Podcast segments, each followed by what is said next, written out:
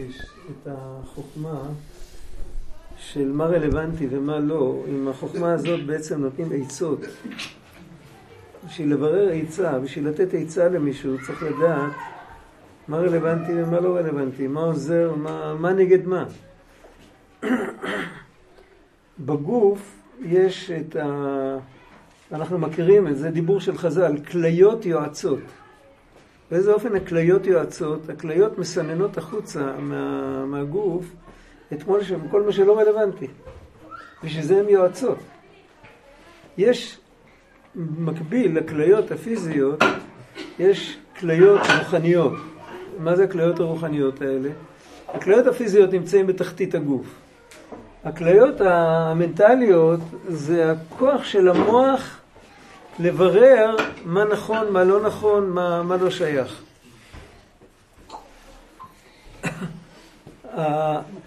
הנוכחות של הכוח הזה בממד הפיזי הוא מתבטא, הוא מתבטא בדופק. אם נגיד יש בגוף שלי, יש עכשיו הרבה פסולת, שהוא לא רלוונטי בשבילי, והוא רק מזיק לי, מה עושה מרכז העצבים במוח?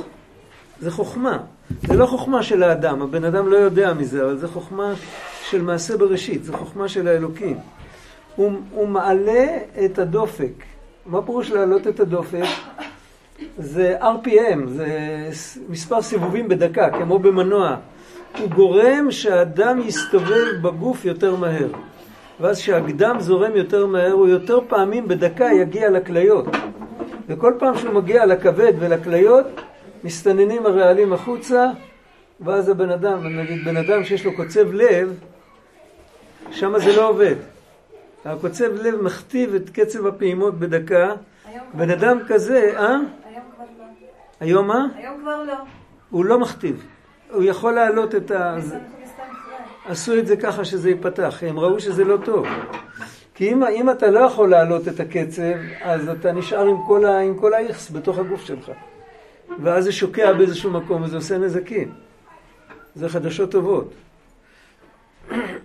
על כל פנים, זה החוכמה של הכליות. החוכמה של הכליות פה זה החוכמה של מרכז העצבים שמפעיל אותה. זה נקרא ידי החוכמה. שני ידיים של החוכמה, יש שתי כליות, זה האיברים הזוגיים. וזה אופן אחד שלכן אנחנו מייחסים חוכמה לידיים, ובן אדם מספר, הרי כאן כל החבורה הזאת מתפארת איזה כוח יש לה בידיים. ואחד מהם מתפאר שיש לו כוח בידיים, שהוא יכול לסמוך ולתת חוכמה למי שצריך. ואז אומרים לו, תכף נראה שיש עוד משמעות לדברים האלה, אומרים לו, שאלתי אותו, איזה חוכמה אתה יכול ליתן בידיך? כי יש עשרה קבין חוכמה, השיב חוכמה פלונית. אמרתי לו, אם כן, אין אתה יכול לרפות את הבת מלכה, כי אין אתה יודע את הדופק שלה. כי אינך יכול לדע כי עם דופק אחד, כי יש עשרה מיני דפקים. כמה ברפואה היום, כמה לומדים על כמה סוגי דופק? ארבע. מהיר וחלש, מהיר וחזק, איטי וחלש, איטי וחזק. זה, זה מה שיש היום, נכון? מי שעוד זוכר מה שהוא למד אי פעם. וברפואה הסינית, כמה יש דפקים? מי יודע? מי למד רפואה סינית? כמה דפקים יש ברפואה הסינית? הרבה. יש דופק מתגלגל ויש יש כל מיני, אני כבר לא זוכר, הסבירו לי פעם כל מיני דברים. אז אה, למה? כי, כי באמת שיש הרבה יותר. והחוכמה היא להבחין כל דבר מה התפקיד שלו. אם הדופק עושה ככה, סימן שהוא עושה עכשיו פעולה כזאת. עכשיו, אם נצרכת פעולה כזאת, סימן שיש בעיה כזאת. הפעולה היא בעקבות בעיה מסוימת, כדי לפתור אותה. אם הדופק הוא לא שגרתי לגמרי, סימן שיש איזה בעיה. עכשיו, אם בן אדם יש לו רק חוכמה אחת, אז הוא יכול לאבחן רק דופק אחד. אם יש לו, זאת אומרת, אין לו את כל הספקטרום, אין לו את כל המגוון, הוא לא רואה, הוא לא רואה את התמונה הכללית, הוא רואה כל פעם נקודה. כן, זה כמו בן אדם שמבקשים ממנו לתאר, לא יודע, תקופה היסטורית, תרבות, משהו. ככל שהוא יודע לתאר את הכל, אז התיאור שלו יותר חי ויותר משמעותי, ואפשר גם ללמוד מזה משהו. וזה הופך להיות רלוונטי. ככל שהוא יתאר רק, הוא רק יתאר, שאלו אותו איך היה נראה, איך היה נראה ברלין במאה ה-18, אז הוא יתאר רק איזה, איזה כובעים לבשו הגברים. בסדר. אין כאן כלום, כן? בשביל זה צריך את כל החוכמות, את כל המכלול.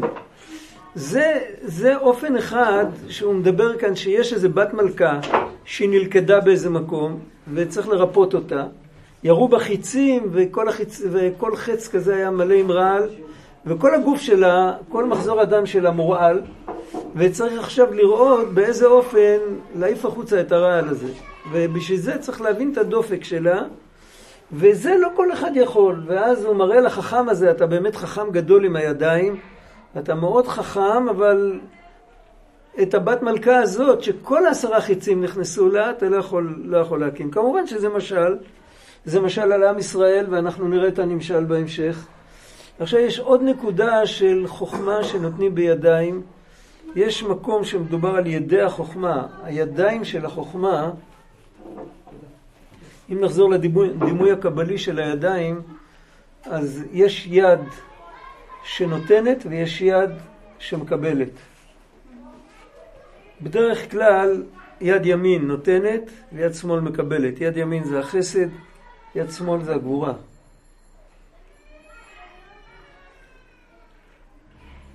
יש לפעמים שזה הפוך, שיד שמאל נותנת כי כדי לתת צריך לצמצם. אז כשלא נותנים את הכל זה נקרא שיד שמאל נותנת. ולפעמים כשלקבל כן מקבלים את הכל, אז יד ימין מקבלת, אבל זה יוצא מן הכלל, בדרך כלל זה ככה. עכשיו, מה זה שתי הידיים האלה בחוכמה, מבחינת החוכמה? יש את זה בנתינת ממון, בצדקה, בעזרה. בן אדם צריך ללמוד לתת, והוא גם צריך ללמוד לקבל. יש אנשים שלא יודעים לקבל. יש אנשים שלא יודעים לתת, יש אנשים שלא יודעים לקבל. כשמנסים לתת להם משהו, אז כאילו הם מאבדים עשתונות. הבן אדם תמיד נמצא באמצע, בין הקבלה לנתינה. היה פעם גבאי צדקה שהיה מסתובב בקהילה והיה היה בא לכל אחד והיה אומר לו, או שתיתן או שתקבל. אם אתה לא יכול לתת, סימן שאני צריך לתת לך. לכאורה זה לא נכון, כאילו, אבל האמת שזה מאוד נכון. כי בן אדם תמיד, תמיד משהו צריך לעבור דרכו. או שהמים עולים, או שזה צינור שהמים עולים דרכו, או שצינור שהמים... לפעמים עולים, לפעמים יורדים, הכל בסדר. עכשיו, מה זה, אין על מה לשבת? קודם כל יש רצפה, אז...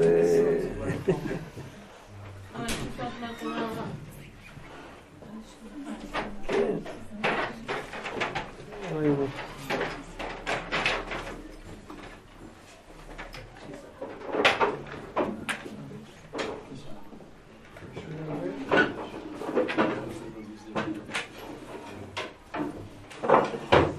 שמישהו יעמוד ויסתכל עליי ואני צריך להרגיש שאני צריך מהר לגמור כדי שהוא לא יעמוד. צריך שמישהו יעמוד ויסתכל עליי ואני ארגיש שצריך מהר לגמור כי הוא מסכן הוא עומד. אוקיי.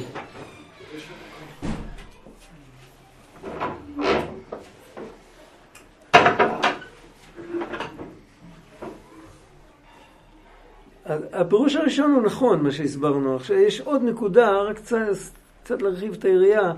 יש לנו בחוכמה, בכל חוכמה, שקודם דיברנו על חוכמת חיים, על, על מה ש... על התנהגות למעשה, על חוכמה של התנהגות.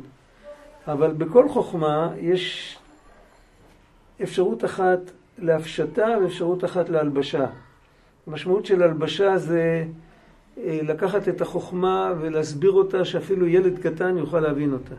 כדי שילד קטן יוכל להבין אותה, אני צריך להלביש אותה בסיפור, במשל, לפעמים אפילו בהצגה. כן, זה נקרא להלביש, וצריך לפעמים להלביש המון המון אה, לבושים על, על רעיון. קודם כל, עד שאנחנו נבין את זה, הלבישו לנו את זה. הרעיונות מגיעים מהעולם העליון, וכדי שנבין את זה, אז הורידו, הורידו את זה בצורה כזאת, שנוכל להבין משהו על כל פנים. ויש, בחוכמה יש גם את הכוח להפשיט. הכוח להפשיט זה הכוח של התלמיד שמקבל את ה... נגיד שהוא היה תלמיד קטן ונתנו לו איזה רעיון נפלא דרך סיפור. עכשיו, כל החיים שלו, הוא כל פעם שהוא מתקדם יותר, הוא מפשיט. בהתחלה הוא חשב שזה סיפור, אחר כך הוא הבין שזה רעיון, אבל הוא לא חשב מי יודע מה. עכשיו, כל, כל פעם הוא מתקדם יותר, זה שתי כוחות, זה כמו שני ידיים. עם יד אחת עולים, עם יד אחת, עם יד אחת נוגעים במה שלמעלה מאיתנו, ועם, ועם יד אחת נותנים למה שמתחתנו. לפי הפירוש הזה, זה נקרא, זה נקרא ידיים שיש בים החוכמה.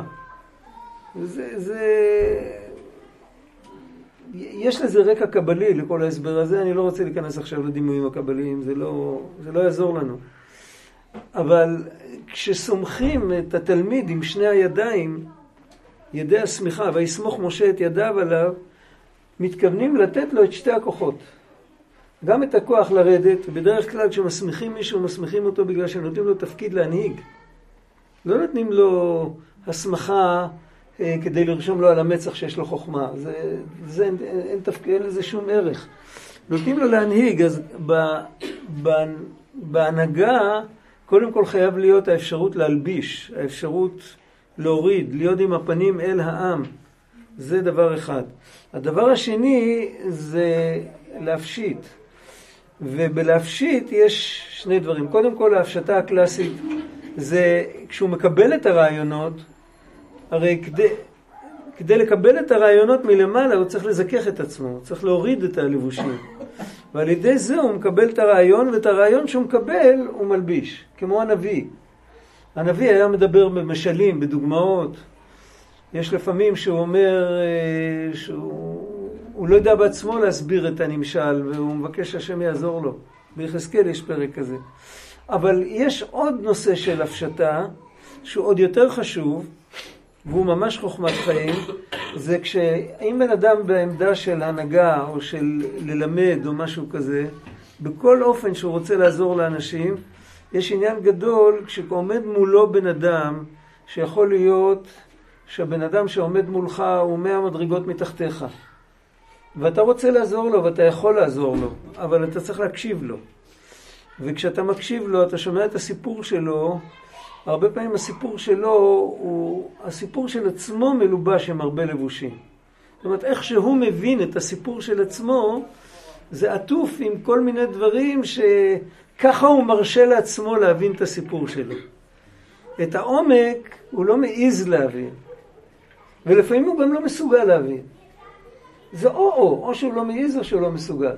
מי שרוצה לעזור לו, חייב בתוך עצמו, לא חייב להגיד את זה, אבל חייב בתוך עצמו להוריד את כל הלבושים האלה ולראות מול מה הוא עומד באמת.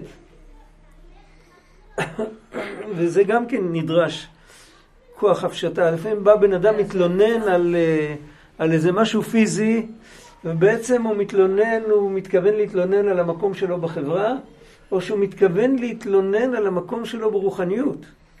בעצם יש לו חוסר סיפוק מזה שהוא לא עובד את השם. רק הוא בעצמו לא יודע מה חסר לו, אז חסר לו, איך כתוב שם, בנה חיו מזונה, חסר לו פרנסה, חסר לו ילדים, חסר לו אה, מעמד, חסר לו כבוד, חסר לו בריאות, חסרים כל מיני דברים. תמיד רואים את הדבר השטחי, אבל באמת, הרבה פעמים. הבן אדם לא יודע בעצמו על מה הוא בוכה. הוא בוכה על מה, בפנים הנשמה שלו בוכה על משהו הרבה יותר עמוק. עכשיו, הבן אדם שאמור לעזור לו, אותו אחד שקיבל את השמיכה מרבו, הוא, הוא קיבל את הכוח לפענח את הדבר הזה ולראות מה באמת חסר לו. יכול להיות שהוא לא יגיד לו את זה עד הסוף. יכול להיות שהוא ייתן לו עצה איך למצוא פרנסה. אבל הוא ישחיל בתוך הדיבורים גם דיבורים לנשמה שלו. ככה מספרים על הבעל שם טוב, דיברנו על זה פעם. על כל פנים, גם שם, כשמדברים על שתי ידיים, אז יש עשר אצבעות. ב, יש בדעת, בקבלה כתוב שבדעת יש חמש חסדים וחמש גבורות. זאת אומרת, אנחנו לא יודעים, יש כך וכך אופנים איך אפשר להעלות כל דבר, וכך וכך אופנים איך אפשר להלביש כל דבר. למה זה בדיוק חמש? אני לא יודע מה המספר של חמש. לא יודע מה זה אומר. חמש זה אומר מדרגות בנפש, זה נפש, רוח, נשמה, חיי היחידה, אולי זה קשור. חמש זה גם חצי מהספירות. יש חצי מהספירות שייכים יותר לימין וחצי מהספירות שייכים יותר לשמאל. אני לא בקיא בזה, אבל על כל פנים, שתי הידיים, ההקבלה של האצבעות לספירות, כתוב בספר יצירה ובפרדס, זה הקבלה ידועה, זה אמיתי. אמיתי. ושתי הידיים זה כולל את ה... גם את הנתינה ואת ההלבשה וגם את ה... להרים לפעמים מישהו.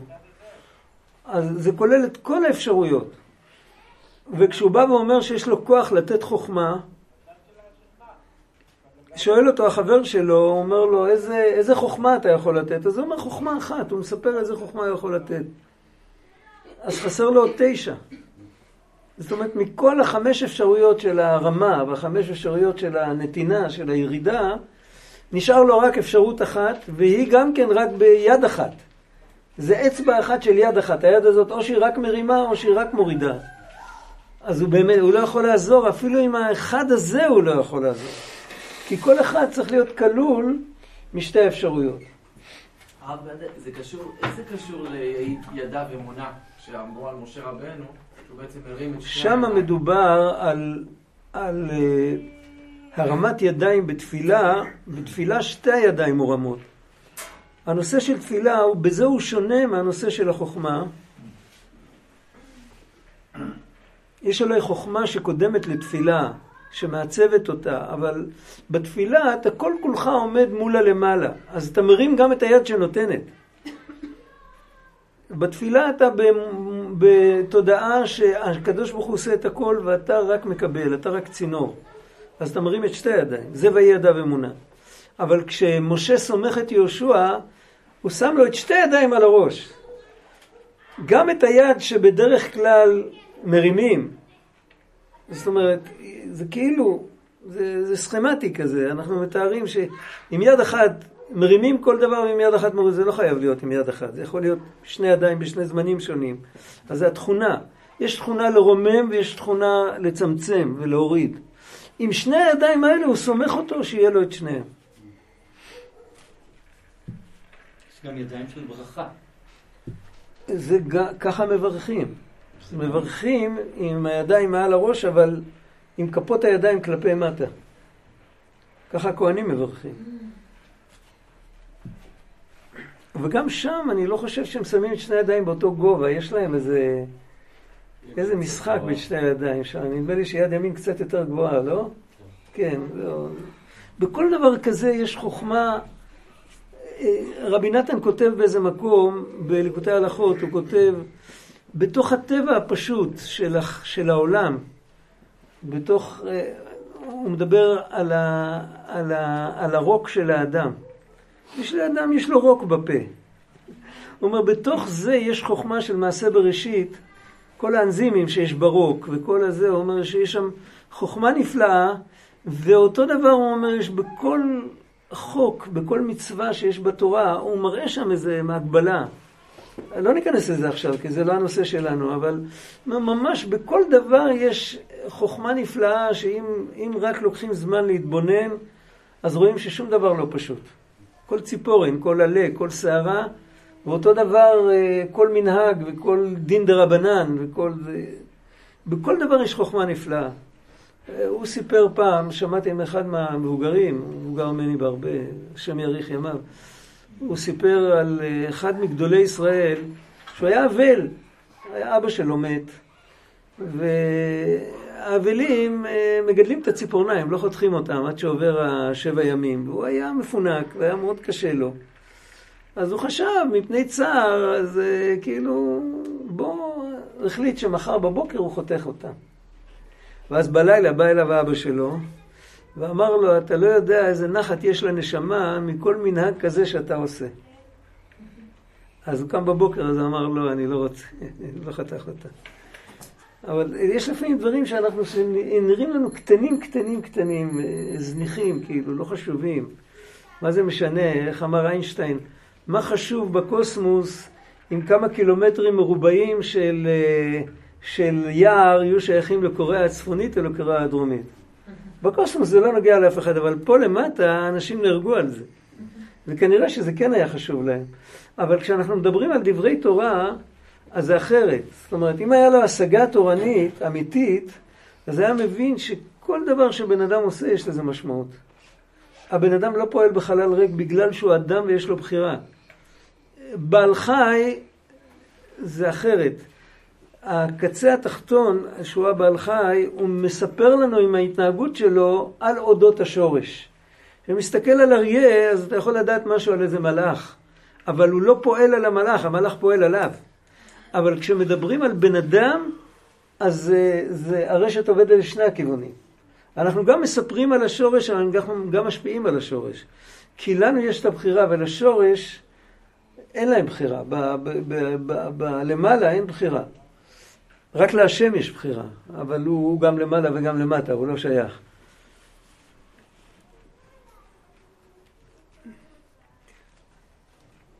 אחד התפאר שיש לו כוח כזה בידיו, כשיש רוח סערה, הוא יכול לעכבו בידיו ולעשות ביד לרוח משקל. אם אתם זוכרים, דיברנו על מוזיקה לפני כמה שבועות, על כלי נגינה.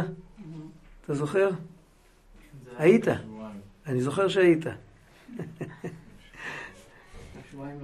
דיברנו, דיברנו על אור חוזר, על אור ישר ואור חוזר. יש פה גם מוזיקאים וגם צלמים וגם... אה, דיברנו, אז הם לא היו, אבל דיברנו על ה, בשפה של שניהם. אור חוזר זה כמו ראי שמחזיר אור. אור ישר זה אור שבא ממקור של אור, כן? אור ישר למשל זה החיות האלוקית שיש בכל דבר, זה אור ישר. אור חוזר זה האנרגיה שהדבר מקרין החוצה. אתה רואה בעל חיים, אתה רואה צמח. צמח שעובר מדרכה ופורץ. זה אור חוזר. האור הישר, אנחנו לא רואים אותו בעיניים, הוא רוחני. הוא בא מהאלוקים אל הצמח. ועל ד, על, על, על דרך זה הוא כותב, רבי נתן כותב, שיש קול ישר וקול חוזר. יש קול של עשרה מאמרות, שזה בעצם אור ישר, שעשרה מאמרות שבהם נברא העולם, זה קול, זה דיבור. הקול הזה, מזה נבראים כל הנבראים, והקול החוזר זה מה שהנבראים מספרים על עצמם. הקול החוזר הזה יכול להיות ישר ויכול להיות מעוות. כמו אור חוזר, יש ראי שהוא מראה לכם בדיוק איך אתם נראים. נכון? הוא מראה לנו בדיוק איך אנחנו נראים. ויש ראי שאתה עומד מולו, יש מקום כזה בתל אביב. אולם הצחוק. אתה, אתה עומד, או שאתה רואה את עצמך ככה, ככה. או שאתה רואה את עצמך ככה. אה, כל מיני, שאתה אתה יכול לראות את עצמך כמו שמיניה.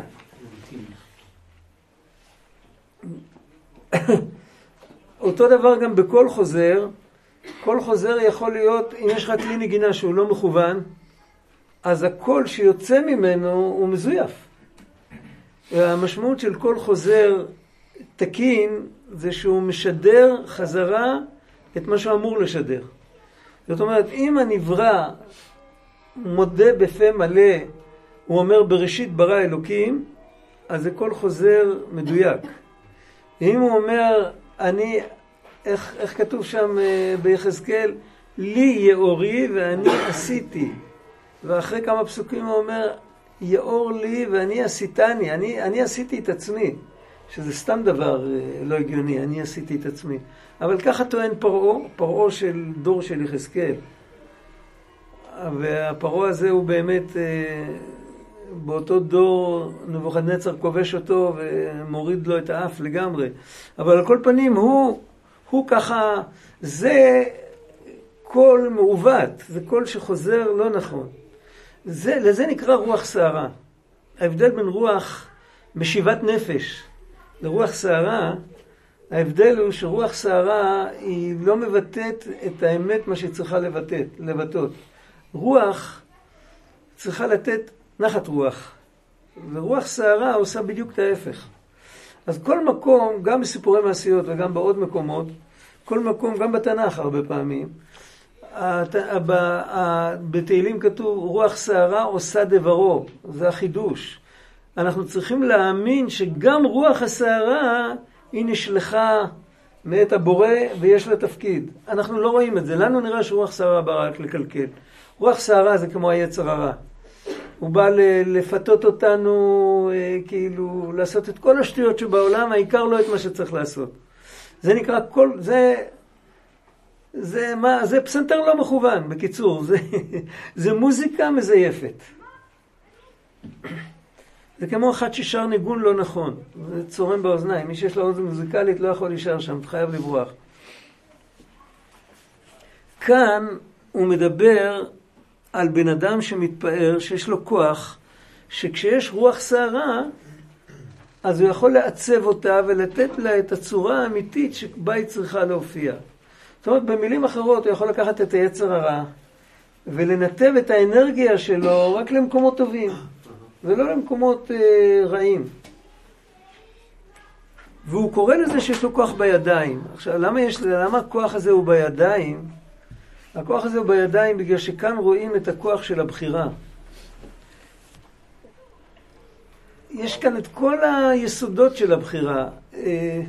בחירה, כשאני בוחר משהו, כשאני בורר אורז, בוא נגיד, אני בורר אורז, זה, זה, זה, זה, זה סוג של בחירה. אני בוחר, קודם כל אני מזהה, אחר כך אני בוחר את האבנים לזרוק החוצה ואת האורז להשאיר בצלחת. זה סוג של בחירה. בבחירה אמיתית יש גם שלב של זיהוי. הוא יודע לזהות, והוא יודע לעצב, והוא יודע לתת צורה נכונה, ויש תוצר מוגמר של, של זרימה נפשית נכונה ושל משהו טוב. אפשר ככה לעבוד את השם. לשים את היצר הרע בצד ולהגיד לו תודה שבאת, אם לא היית, היו צריכים להמציא אותך. אתה גרמת לי לעשות בירור. עכשיו אני יודע מה אני צריך לעשות. זה הוא, הוא, זה נקרא לעשות בידו לרוח משקל. הוא נותן לרוח, משקל זה מילה שבאה מעולם המוזיקה. כשחורזים חרוזים מדברים על משקל, משקל של שיר. שיהיה רוח במשקל כראוי. שאלתי אותו, איזה רוח אתה יכול לאחוז בידיך? כי יש עשרה מיני רוחות, זה הכל אותו דבר. יש עשר אה, סוגים של, עשרה סוגים של רעל על החץ, יש עשרה סוגי רוחות סערה. אני לא יודע כמה רוחות סערה היום, ב... יש הוריקן ויש טורנדו ויש אה, טייפון, והם דומים או שהם רק שמות אחרים? שמות אחרים.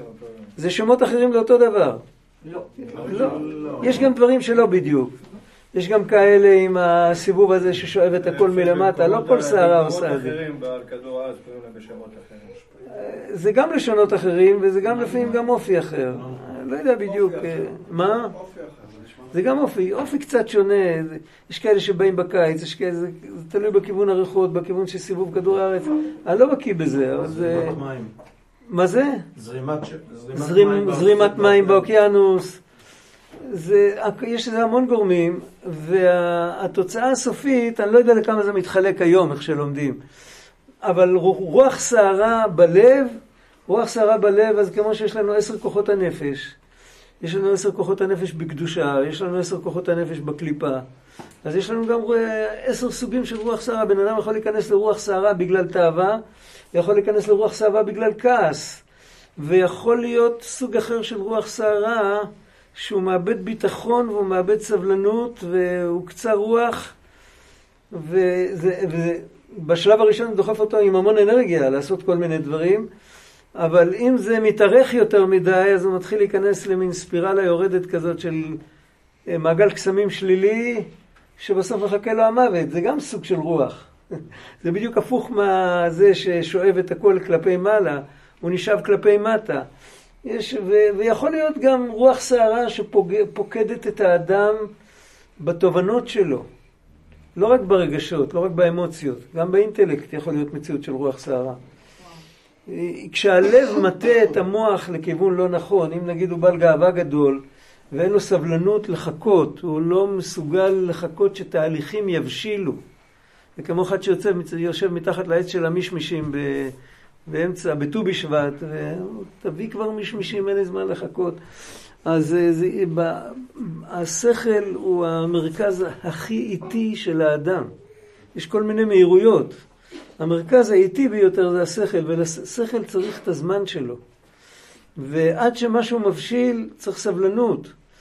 ובן אדם שאין לו, זה סור עוד פעם רוח סערה, והרוח סערה הזאת בדרך כלל מפילה אותו. וגם בהתנהגות, אם בן אדם רוצה להיות צדיק ביום אחד, ב- כאילו לעשות קיצורי דרך, אז הרוח סערה הזאת יכולה להפיל אותו.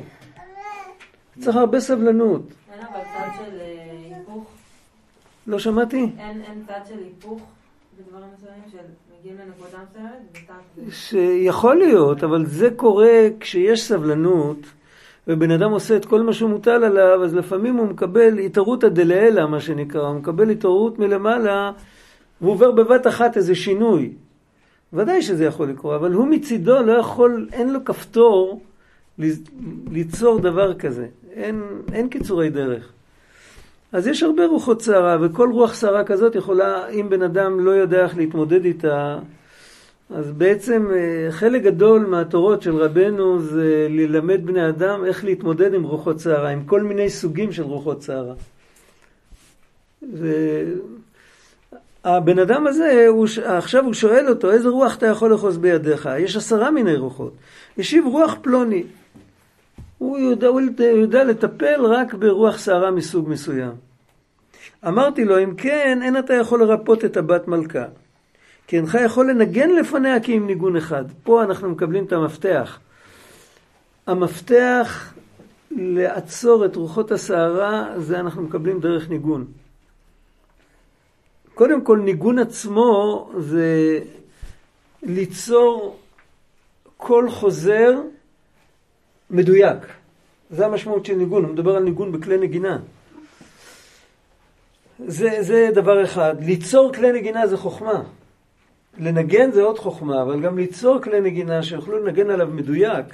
לפעמים אם אתה טועה במיקרומטר, במיקום של איזה חור או משהו, אז זה כבר לא אותו דבר. בשביל להעתיק כלי נגינה עושים שבלונות. לוקחים כלי נגינה שמנגן טוב, יוצקים אה, שבלונה ואחרי זה לתוך זה אפשר לעשות מפלסטיק. אבל זה צריך להיות מדויק. ואחרי ככלות הכל החומר יש לו גם משמעות. לא רק הצורה, אבל הצורה חייבת להיות מדויקת לגמרי. והנגינה המדויקת, אז יש לנו כלי מדויק עם תוכן מדויק. וזה יכול ללמד את הנפש של מי ששומע להתחיל לדייק.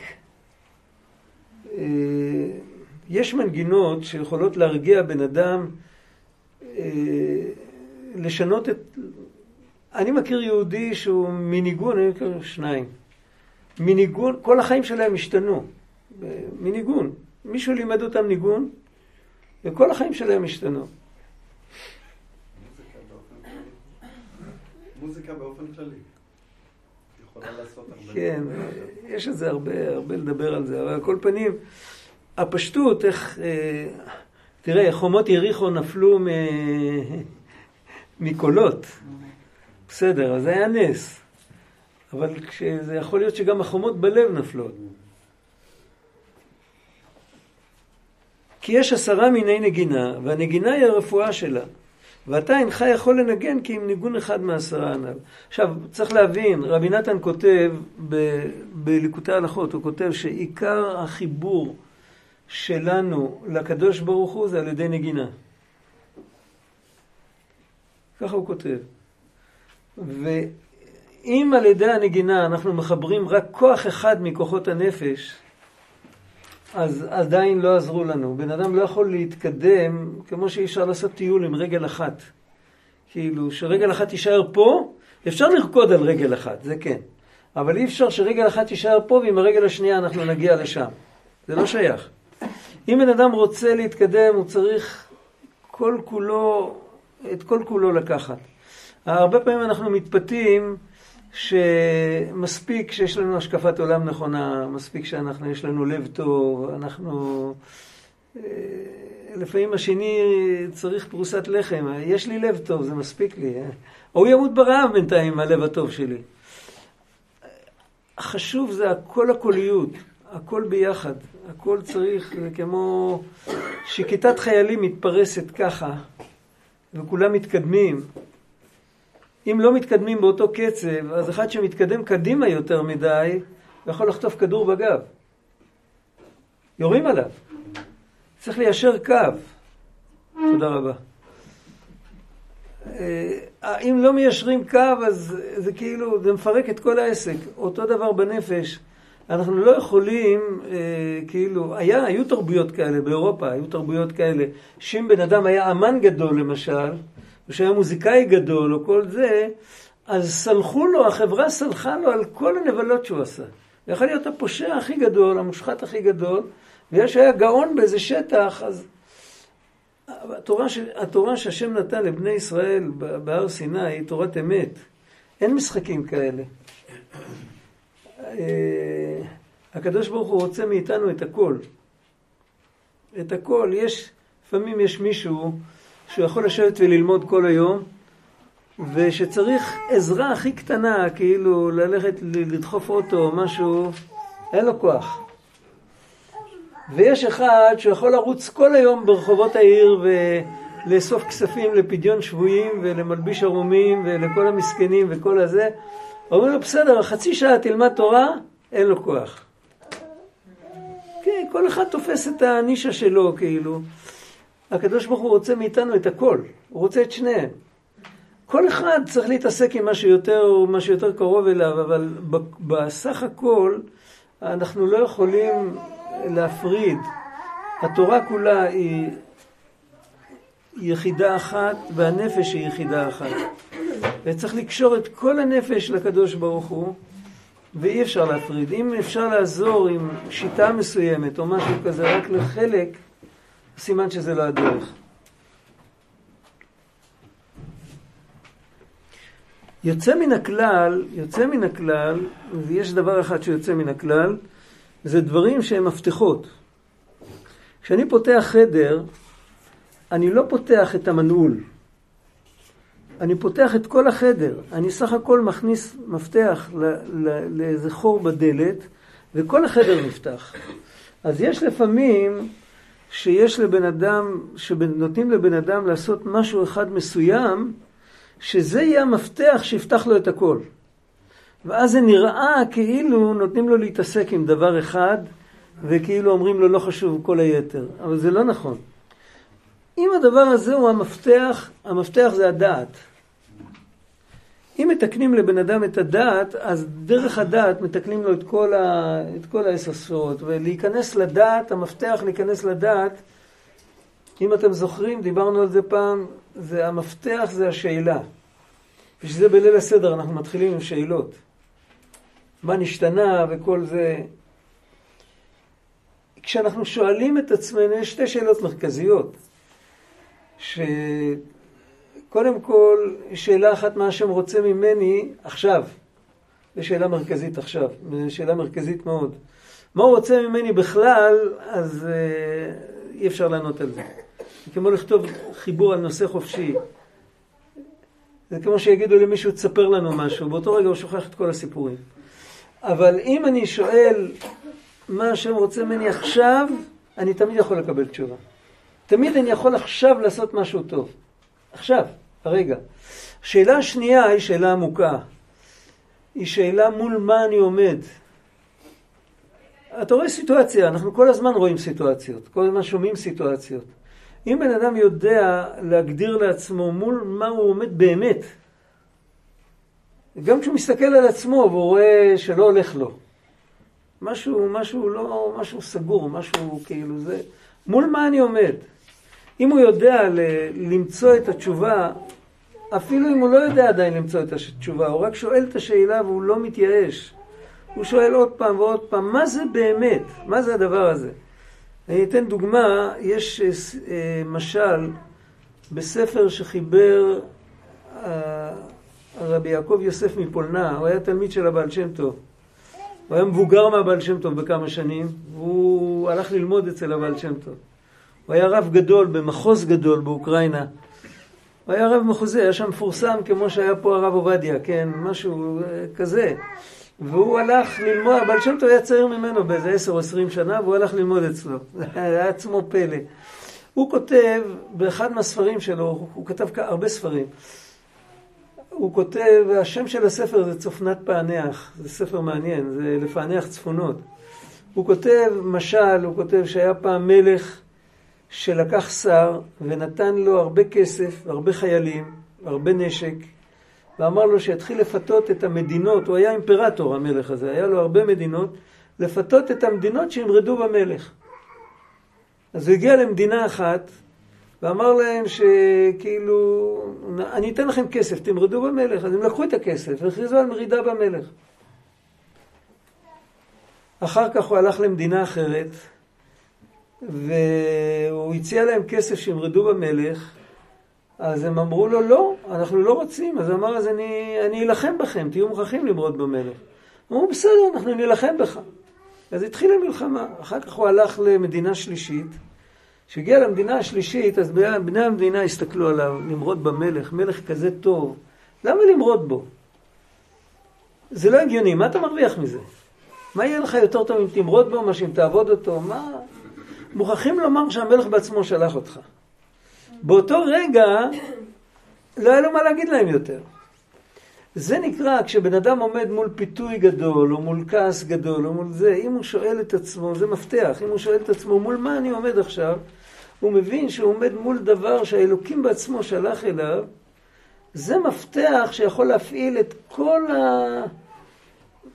אה, איך הוא קורא לזה? את כל... אה, לנגן את כל הניגונים ולעצב את כל הרוחות סערה ולהוציא את כל הרעלים של כל החיצים, זה סך הכל נקודה אחת, אז לא על זה הוא מדבר.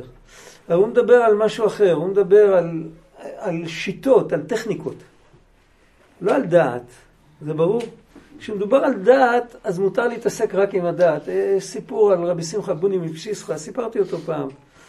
שהוא לא היה אומר לתלמידים שלו, הוא לא היה אומר מה לעשות. אל תעשה ככה, תעשה ככה, אל תעשה ככה. אה, והוא היה מלמד אותם עניינים, בעיקר מה שהוא לימד אותם זה לעמוד פנים אל פנים מול הקדוש ברוך הוא. זה היה כל מה שלמדו שם. לחדד את חוויית הנוכחות. ואז פעם חבר בא לבקר אותו ואמר לו, תגיד לי, למה אתה, למה אתה לא לומד איתם איך להתנהג? אז הוא אמר לו, אני, אני אספר לך סיפור. היו פעם שלושה אנשים, ישבו בבית סוהר, בחדר חשוך. לא היה טיפת אור, כל יום היו מביאים להם אוכל במסטינגים. זוכרים מה זה מסטינגים? היו נותנים להם אוכל, ב... זה, זה כלי אוכל מקו... שאפשר לקפל אותם ולקחת לדרך, כאלה. ביד, ביד. אז ה... איזה יופי.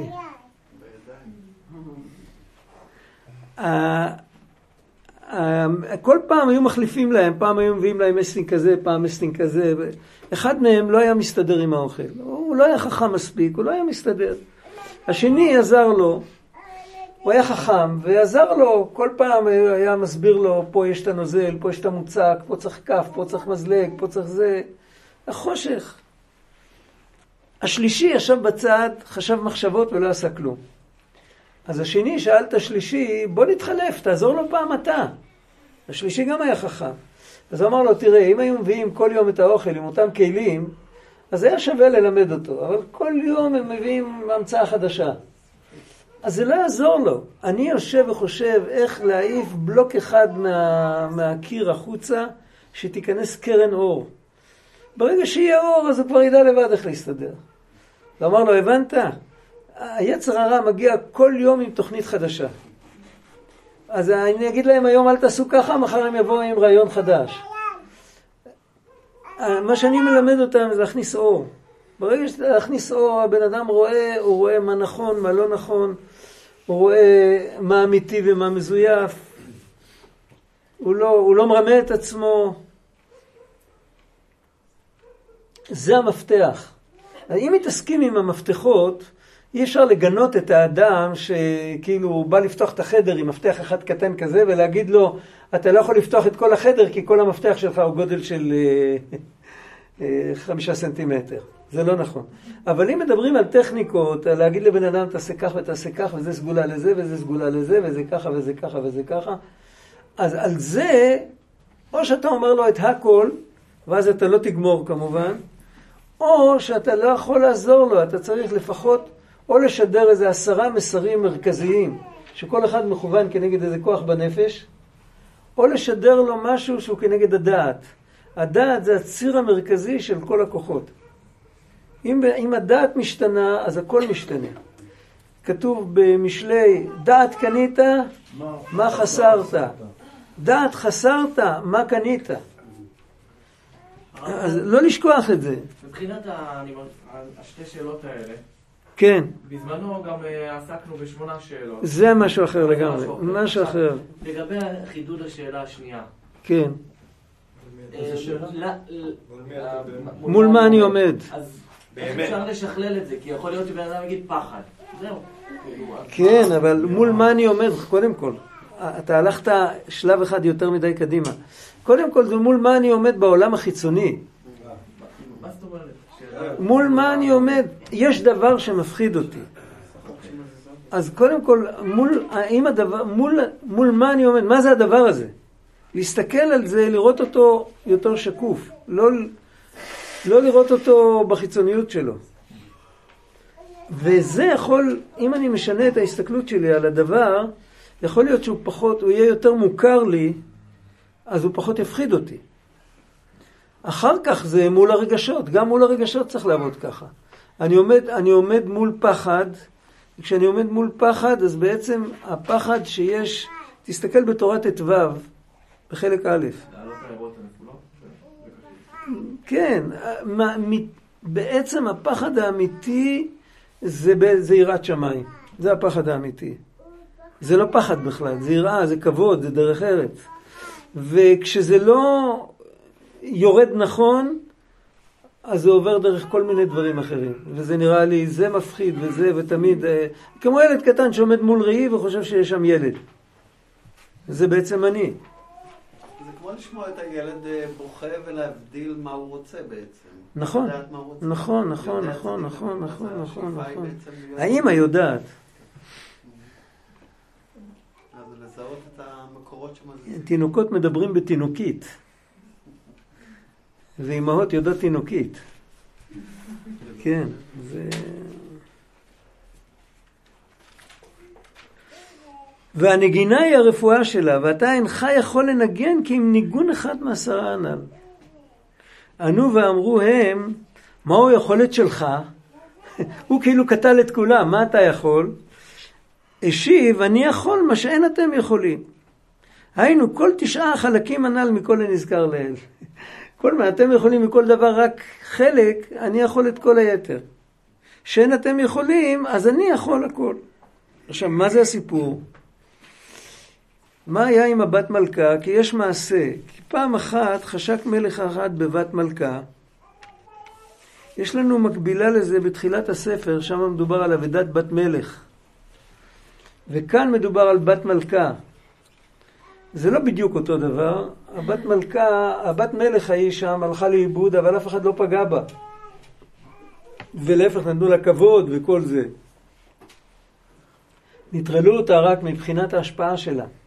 בסוף שמו אותה בתוך בית סוהר שכולו זהב וכולו מרגליות וכולו... אה, בטח נתנו לה את כל המעדנים בעולם, העיקר שהיא תישאר שם, שלא תצא לרחוב, כאילו, שלא תשפיע. ולפעמים לוקחים בן אדם ואומרים לו, עכשיו אתה יושב.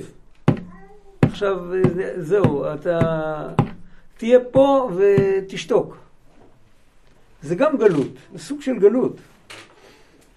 אבל עדיין לא פגעו בו. אבל פה, הסיפור של הבת מלכה הזאת, זה סיפור שפשוט היא מתרסקת. לא שלא נותנים לה להשפיע, לא נותנים לה לחיות. מה הסיפור? קודם כל, איך היא מגיעה בכלל למצב הזה? היה מלך אחד חשק בבת מלכה. פה המלך הזה הוא, הוא כאילו, הוא קליפה. הוא סטרא אחרא. הוא רוצה את הכל לעצמו. הוא, הוא כאילו השתדל בתחבולות לתופסה. פה רואים שהוא, שהוא אישיות שלילית. הוא מפעיל תחבולות. עד אשר עלה בידו הוא תפסה. הוא תפס אותה. הוא לקח אותה, הוא לא קיבל אותה, הוא לקח אותה. פעם אחת חלם לו לאותו המלך שהיא עמדה עליו והרגה אותו. עכשיו, זה חלום אה, לא פשוט. זה חלום לא פשוט. מה קורה כשבן אדם בולע משהו שלא מתאים לו? אה, או שהוא נחנק בגרון, או שהוא מצליח לבלוע את זה, אבל זה לא מתאים, אז הוא מתחיל להקיא. ולפעמים הגירוי להקיא לא מפסיק אצלו, אז הוא מקיא גם את כל המזון, והוא מקיא גם את כל היכולת העיכול שלו, הוא מקיא ירוק, הוא מקיא...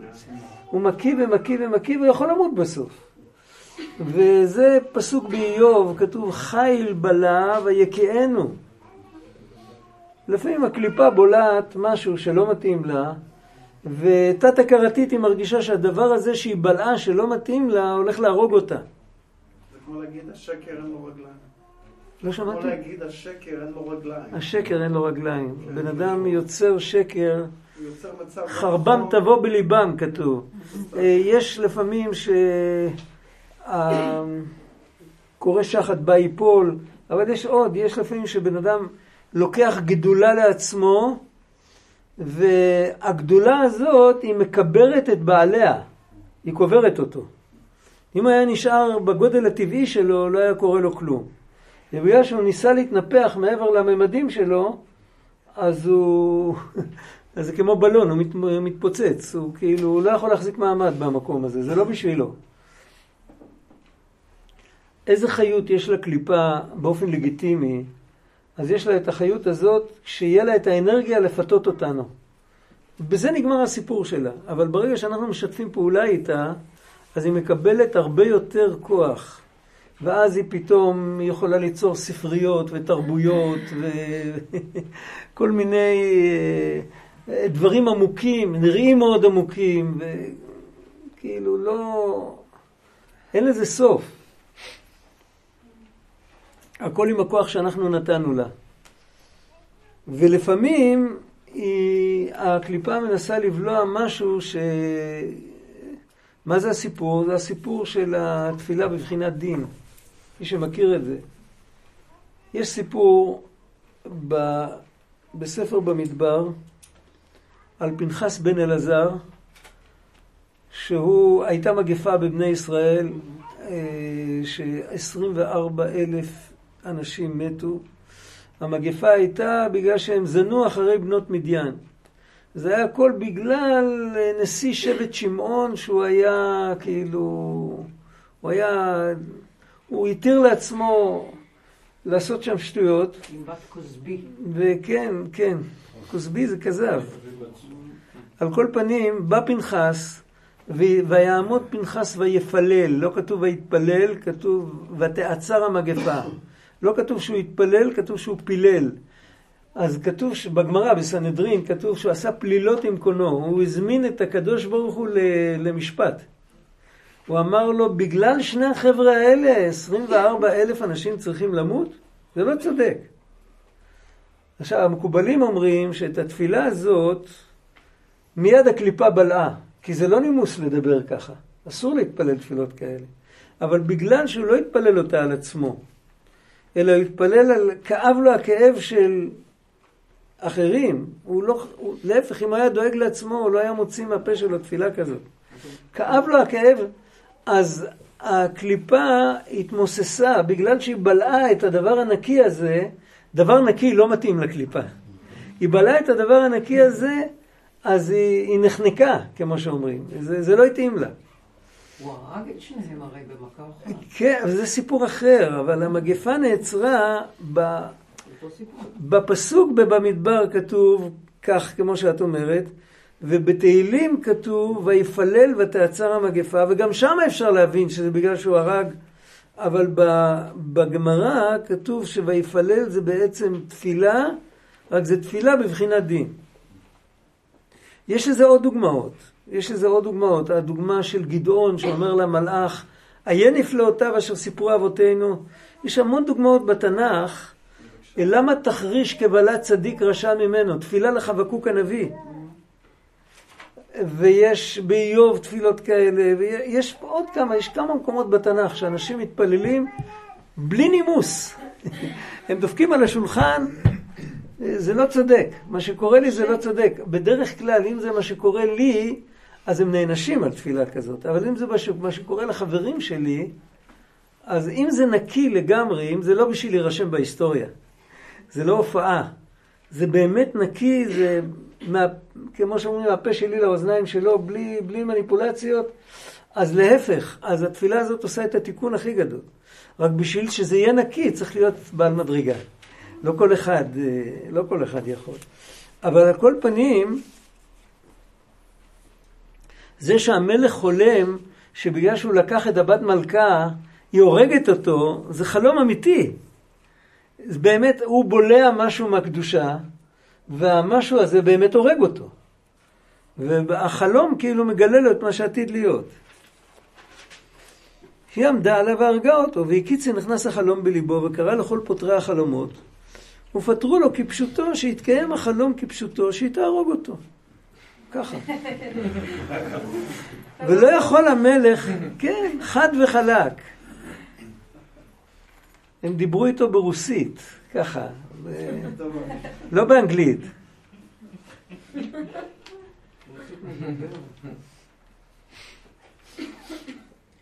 ולא יכול המלך לתת עצה לנפשו מה לעשות לה. יהרוג אותה, צר לו.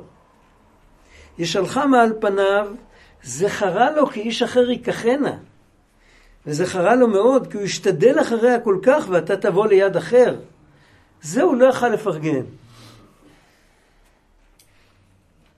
וגם אם יש- ישלחה ותבוא ליד אחר, אתה בוודאי יכול להתקיים החלום שהיא תהרוג אותו.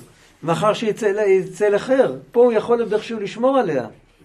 יחזיקה אצלו ומתיירא מחמת החלום כנ"ל. ולא ידע המלך מה לעשות לה, וזה...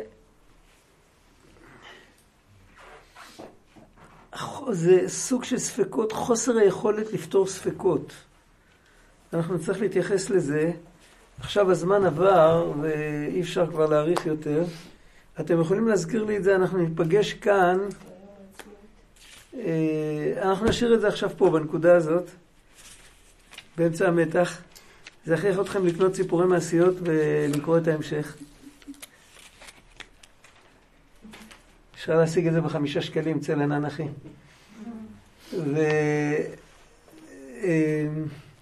אה, העיקר, מה שרציתי לומר, אנחנו ניפגש, זה תלוי, אורחידה לא פה עכשיו, אני לא יכול לשאול אותה, היא גם לא תדע מה עכשיו. בשבוע של יום עצמאות, אם לא יהיה פה תוכניות עם הרבה רמקולים והרבה אקשן, אז אה, אם יש, אז פשוט פיזית אי אפשר ללמוד, לא שומעים כלום. אם, אם לא יהיה, אם כל, אם כל התוכניות יהיה רק ביום הזיכרון, אז יום שלישי זה יום לפני יום הזיכרון, אז אפשר להיפגש, אבל עד אז אני פשוט לא אהיה פה. חודשיים. אז אה, מה זה חודשיים? חודשיים. חודשיים. מתי יום העצמאות?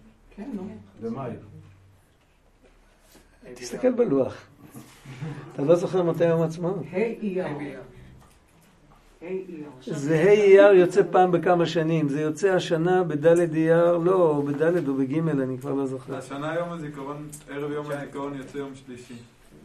ערב יום הזיכרון. אז יכול להיות, יכול להיות שבאמת לא נוכל. כי בערב יש את כל, ערב לפני יש את כל ה... את כל ה יש פה טקסים עם רמקולים. יכול להיות שנוכל, יותר הגיוני שניפגש, היא תשלח לכם הודעות, יותר הגיוני שניפגש ביום שלישי אחרי יום העצמאות. כן, תודיע לה והיא תשלח לכולם. לא שמעתי? היא שולחת לכולם. היא כן.